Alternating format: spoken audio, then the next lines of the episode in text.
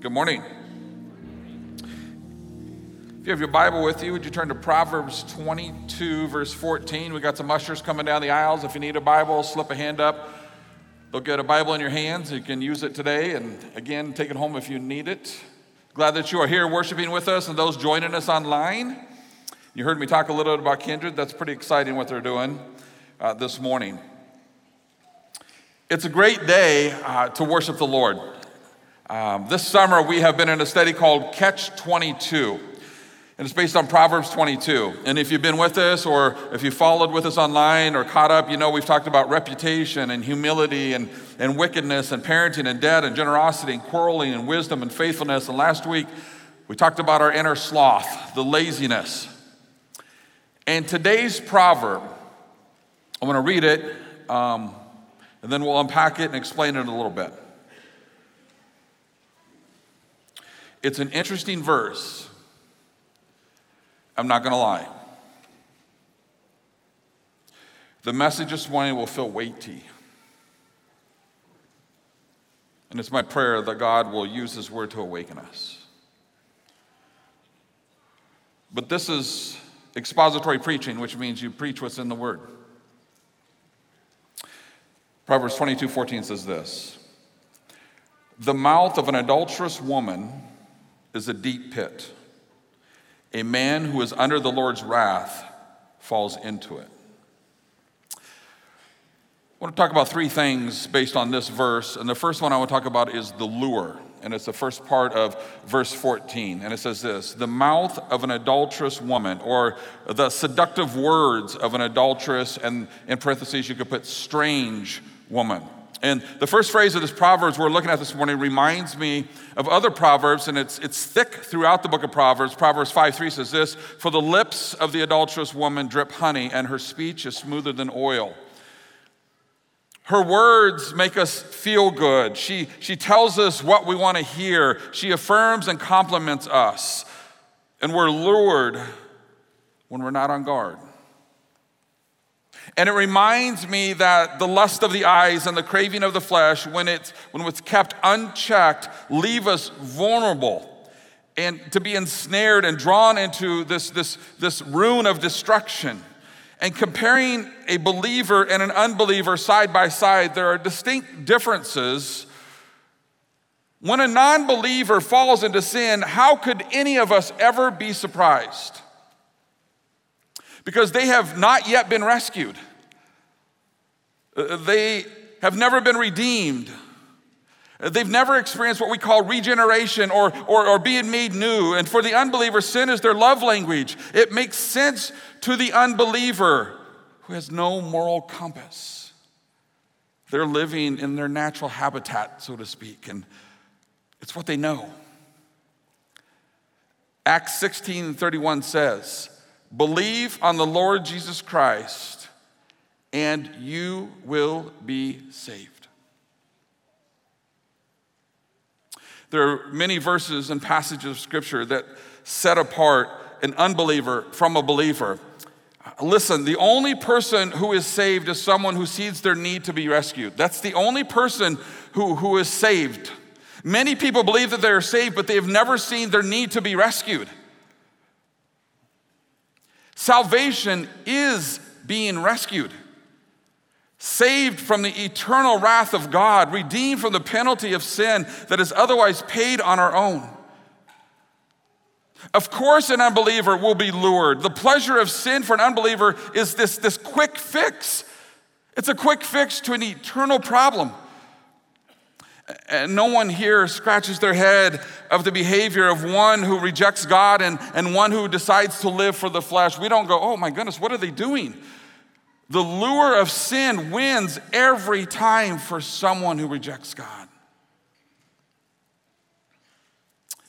1 John 2:16 says for for everything in the world the lust of the flesh the lust of the eyes and the pride of life comes not from the father but it comes from the world. So uh, so allow me um, and I think this will be helpful this morning. Allow me to use the adulterous woman as a, as a representation of the world and the lure of sin itself in more of a generic way. Not meant to ignore the obvious in this verse, but uh, because the face value of this verse um, should not be ignored. Maybe just not a topic uh, for today with so many children in the room. So she will represent sin in general for both men and women. So we're, we're going to level the playing field here this morning. The truth in this verse points to a much bigger uh, systemic issue. The adulterous woman highlights the reality of human sin and the truth that sin it invades every aspect of our human life and society. Remember how 1 John 2:16 starts. For everything in the world to understand grace, you have to understand sin. To understand mercy, you have to understand sin. To understand forgiveness, you have to understand sin. To understand salvation, you have to understand sin to understand Jesus, you have to understand sin. Three things in that verse lust of the flesh. We need to know that appetites of the body are not themselves sinful. That is why the word flesh is used here, meaning the old nature of man, uh, or his capacity to do which is displeasing to God. It's the flesh. It's the sin nature. The lust of the eyes, the eyes have been called the gateway to the soul, hence the point of entry for many temptations. The pride of life, the central lust of ego itself, is indicated by this the utterly selfish instinct in all human life. So, quite possibly, back to the unbeliever for a second, quite possibly, unknown to the unbeliever, the lustful appetites of the flesh, that craving of the flesh, the eyes that refuse to bounce from temptation, as maybe you've been taught to do, and the untamed ego, for the unbeliever, all of these become the motivating framework for life. And while the unbeliever thinks the adulterous woman will provide the fulfillment to his emptiness and that she will provide value to his struggle of feeling unwanted. And surely she will give purpose to his floundering. It always, always falls short. So much so that the time between a quick fix of sin narrows. And we're familiar with this, even believers. We have a sin, brings pleasure, Six months later, we do it again. Four months later, we do it again. Three months later, we do it again. Two months later, we do it again. One month later, two weeks, one week, one day. And the distance between begins to narrow because we realize more and more it does not work. What about the believer? Though many of us have been rescued from the penalty of death, Here's the truth the gravitational pull of the flesh is real. While the believer's position changes from death to life, from lost to chosen, the flesh remains. And at the core, we become a new creation, radically changed in Christ. We have been made righteous, but the free will of the flesh is no joke. Uh, the difference is that in our new position, we can now see the light in Christ. In the light, we realize that, that the satisfaction or the purpose are no longer found in the flesh. We come to grips with the truth that sin no longer has power over us. We grow in our knowledge and understanding that the Holy Spirit that now indwells us is there to guide us, to, to, to teach us, to remind us, to counsel us, to convict us, and to help us in those times.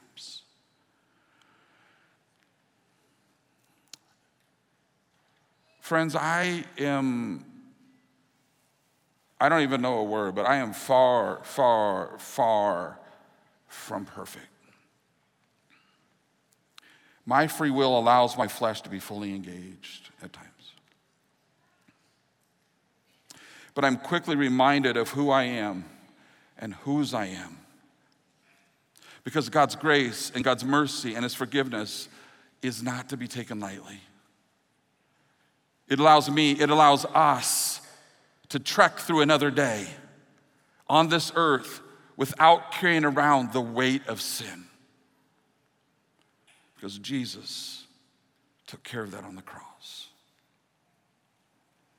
So, first, there's this lure. The second is the trap. Because this, the next little phrase says, in a deep pit.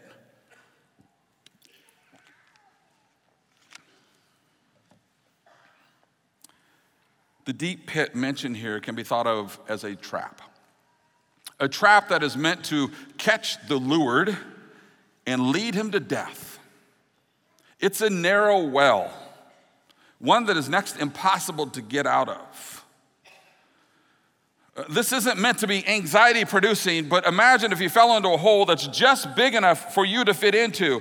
And you could think of it of a couple different ways, and, and maybe it's 12 feet deep, and, and your, your arms are down when you fall in, so you can't move. You can't get your arms up, you can't get out, or maybe your arms are up when you fall in, but you can't move your arms, you can't get them down. Imagine that tight, tight space, that trap.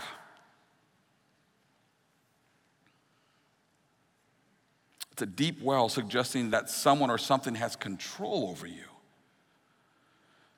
It's the picture of one who is caught in a pattern of going nowhere.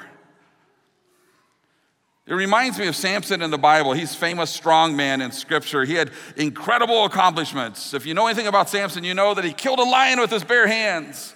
And he slaughtered 30 Philistines at one time and and he went and he took these heavy gates from his city and he carried them to Gaza and, and, he crushed them on thousands of people, and thousands of people died. He says he, he was Mark Wahlberg of his day. Many men, no doubt, had a Samson man crush during that day. And th- there was no doubt many men who were killed because their wives said, Well, why can't you kill a lion with your bare hands? Like Samson did, right? And as us men, we can't handle that. And we're like, oh, yeah, watch this. Here, honey, hold my Diet Mountain Dew. Samson was a Nazarite, if you know anything about him, which meant he was pledged to never shave or drink. He ended up marrying a Philistine girl, which brought him closer in contact with the Philistines, which ended up being costly. There was a harlot named Delilah who weaseled from him the secret of his incredible strength. There had to be, there had to be an answer because he, he has this incredible strength, which, which was his vow to never shave. That was the answer. To never shave, that's where he got his strength. So while he was sleeping, she clipped his hair. Some of you are thinning on top. I, I'm starting to get this spot right up here. And I only notice it at certain times. Um, but that could be what's happening. Make sure your wife always falls asleep first, right? it doesn't take much, it's just a snip here and a snip there.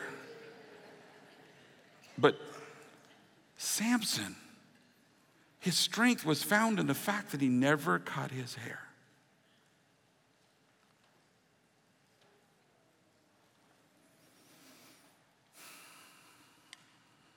Delilah then turned Samson over to the Philistine friends, friends who gouged out his eyes and made him a public exhibit. Samson had a rough day, for sure. Samson, at the end of his career, so imagine the strong man of his day, all of the feats, everything that he's accomplished. At the end of his career, He's had his eyes gouged out, his hair's been cut, his strength is gone. He could be found grinding grain in a circle.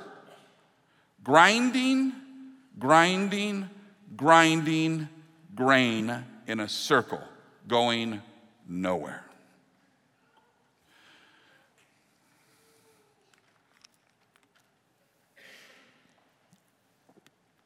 Around and around.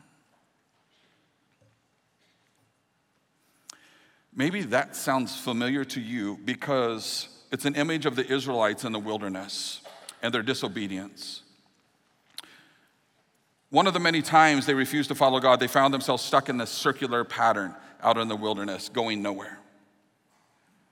And the judgment was them going in this, this big circle until their disobedience turned to obedience.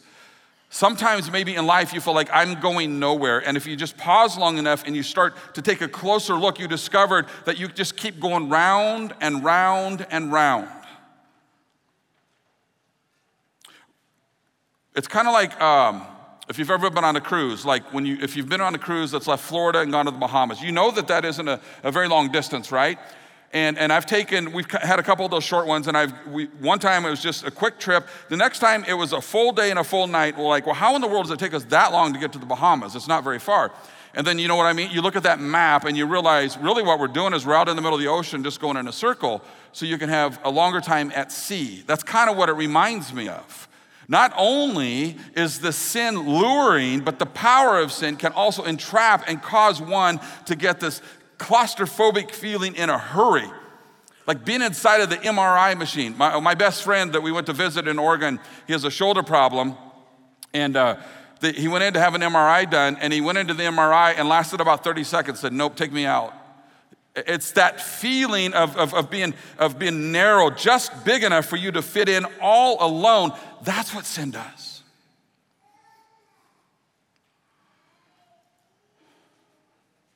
It's a lonely place. Most people don't just walk up to someone and say, Hey, do you have a minute? I would like to tell you about the pit that I'm in because of the sin in my life. It's lonely. It's usually just between me and the sin of my choice. Sin for the unbeliever, because they still live in darkness, is more noticeable because they don't hide it as much. They think that it's acceptable and normal. And it is in darkness. And honestly, darkness is normal for the unbeliever. But even they experience the deep pit from which they are forced to grapple with the promised gratification and the emptiness of sin because people tell them over and over again, you're going to have gratification. Thinking to themselves, wait a minute, I thought a believer, friends, learns how to fight hard to keep their sin anonymous and undetected.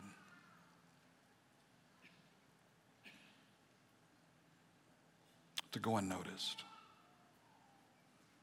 And so the pit can feel very small, very lonely it can feel like there is no escape. We can easily surmise this one sin must be the thorn in my flesh. I guess I will always struggle with this.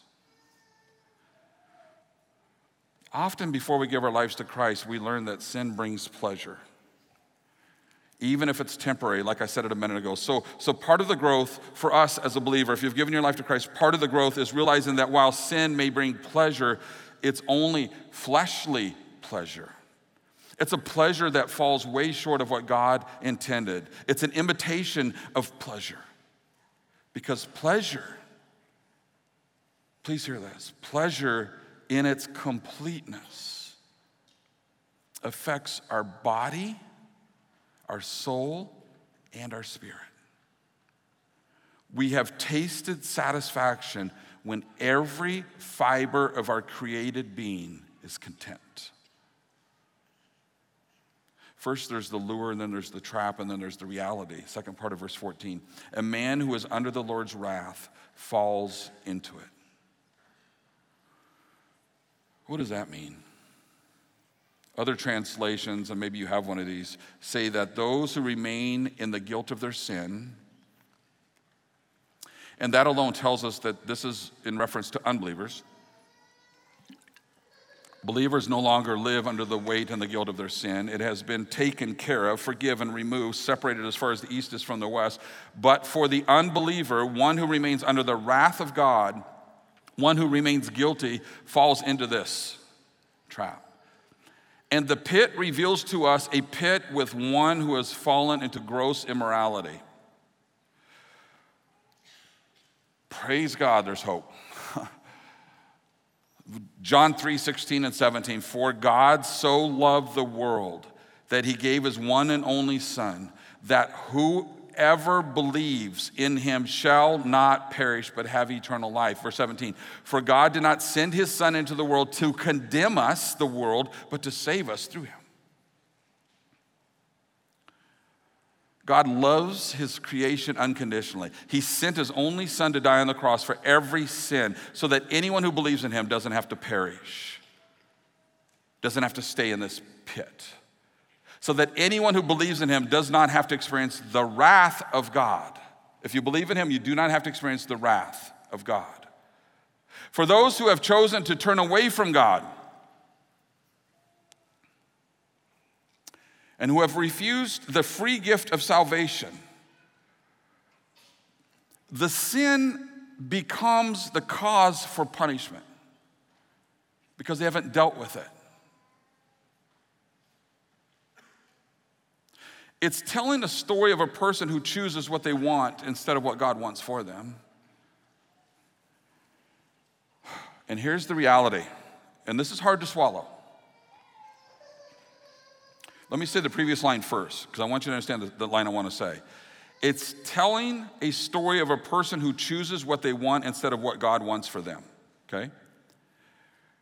And God lets them have it.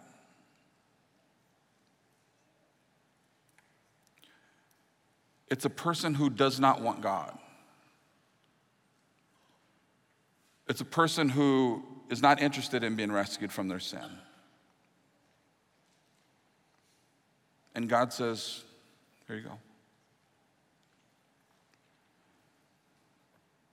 A person who is not in Christ is one who insists on having their own way. It reminds me of Romans 1 18 through 24, and I just want to read this. It says this, it echoes it. The, the wrath of God is being revealed from heaven against all the godlessness and wickedness of people who suppress the truth by their wickedness, since what may be known about God is plain to them, because God has made it plain to them. For since the creation of the world, God's invisible qualities, his eternal power and divine nature, have been clearly seen, being understood from what has been made, so that people are without excuse. In other words, nobody will be able to say at any time, I didn't know. And it goes on, it says, For although they knew God, they neither glorified him as God nor gave thanks to him, but their thinking became futile and their foolish hearts were darkened.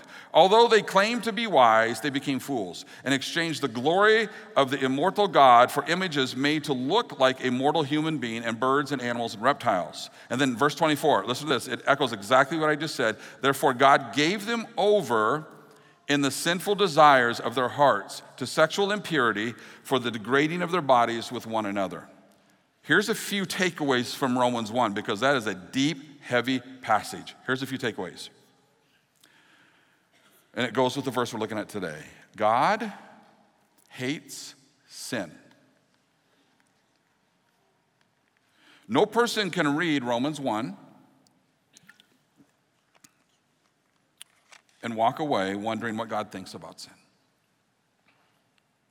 He hates sin. He hates that some of his creation have opted for a fantasy of their own imagination instead of truth. Here's another takeaway He has revealed himself in such ways that is plain to all. It's been plain since the creation of the world, therefore, all people are without excuse. Another takeaway people can know there is a God, and yet their own wickedness act to suppress the truth. People can believe there is a God, but refuse to commit to Him. Another takeaway those who fail to recognize God as creator will fail to glorify Him or thank Him. Another takeaway when God is absent from our minds, we neglect truth and absolutes.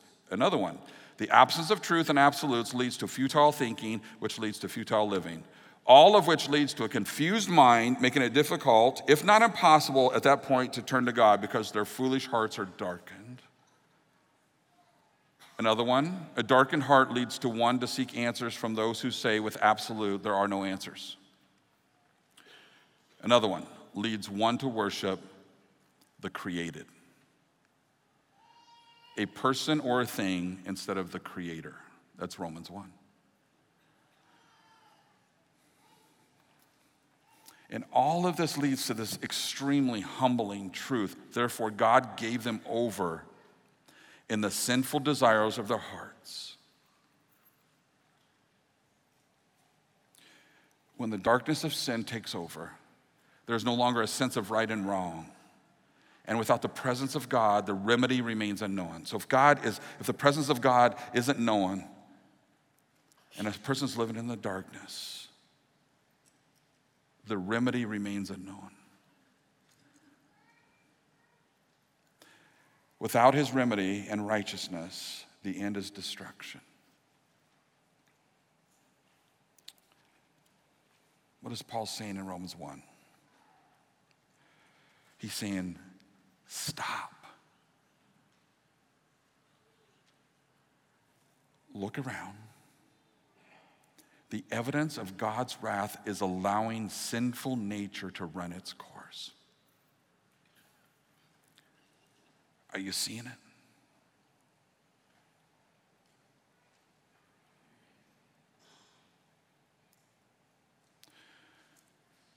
For those who refuse God and give into the lure of sin, leading them to the pit of destruction, God says, Have it your way.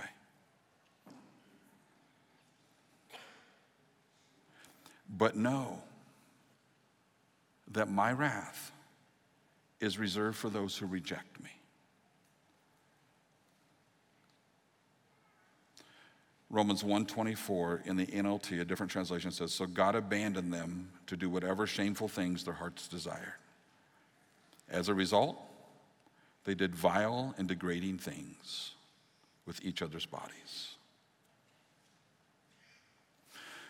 If a person says, I don't want to walk with the Lord, I don't want to be obedient to the Lord, I'm not concerned at all about the Lord. Eventually, the Lord will say, Go your way.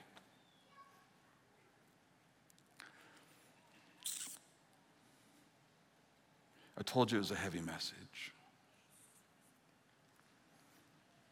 But it is clearly the Word of God and what God teaches. Friends, if you if you are here and you are rejecting God, man, I hope you heard something this morning that scares you to death.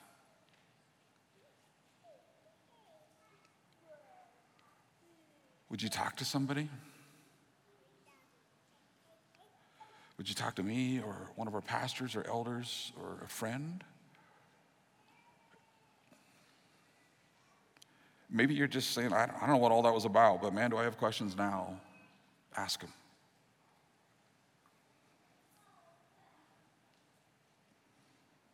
Scripture's not playing around here.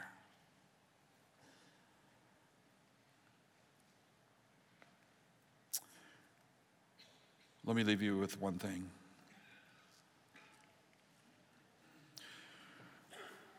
People who conceal their sins will not prosper. But if they confess and turn from them, they will receive mercy. Remember a minute ago, I said you cannot understand mercy unless you understand sin, because they go hand in hand. Father, um, you know, and it's my guess that there are many believers in this room. And you have challenged our hearts. Even believers, though we have been spared, though we have been rescued and redeemed, we have this gravitational pull of the flesh back to a life of sin. And Holy Spirit, we ask that you would do everything in your power convict us, guide us, teach us, remind us, everything that we can live more and more a life of obedience. But God, there are people in this room that if nothing changes, there will come a day when you say, Fine, go your way. And what a sad day that'll be.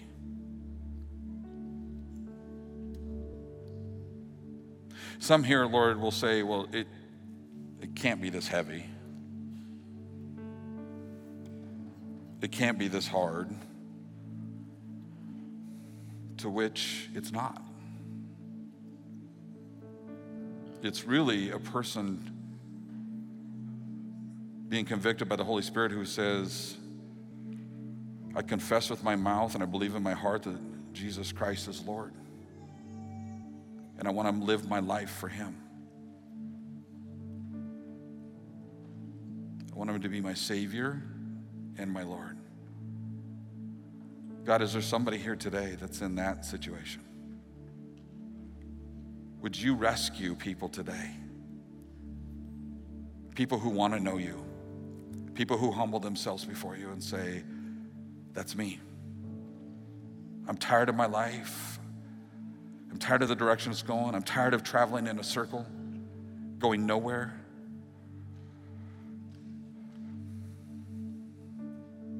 I don't want to live eternity apart from you.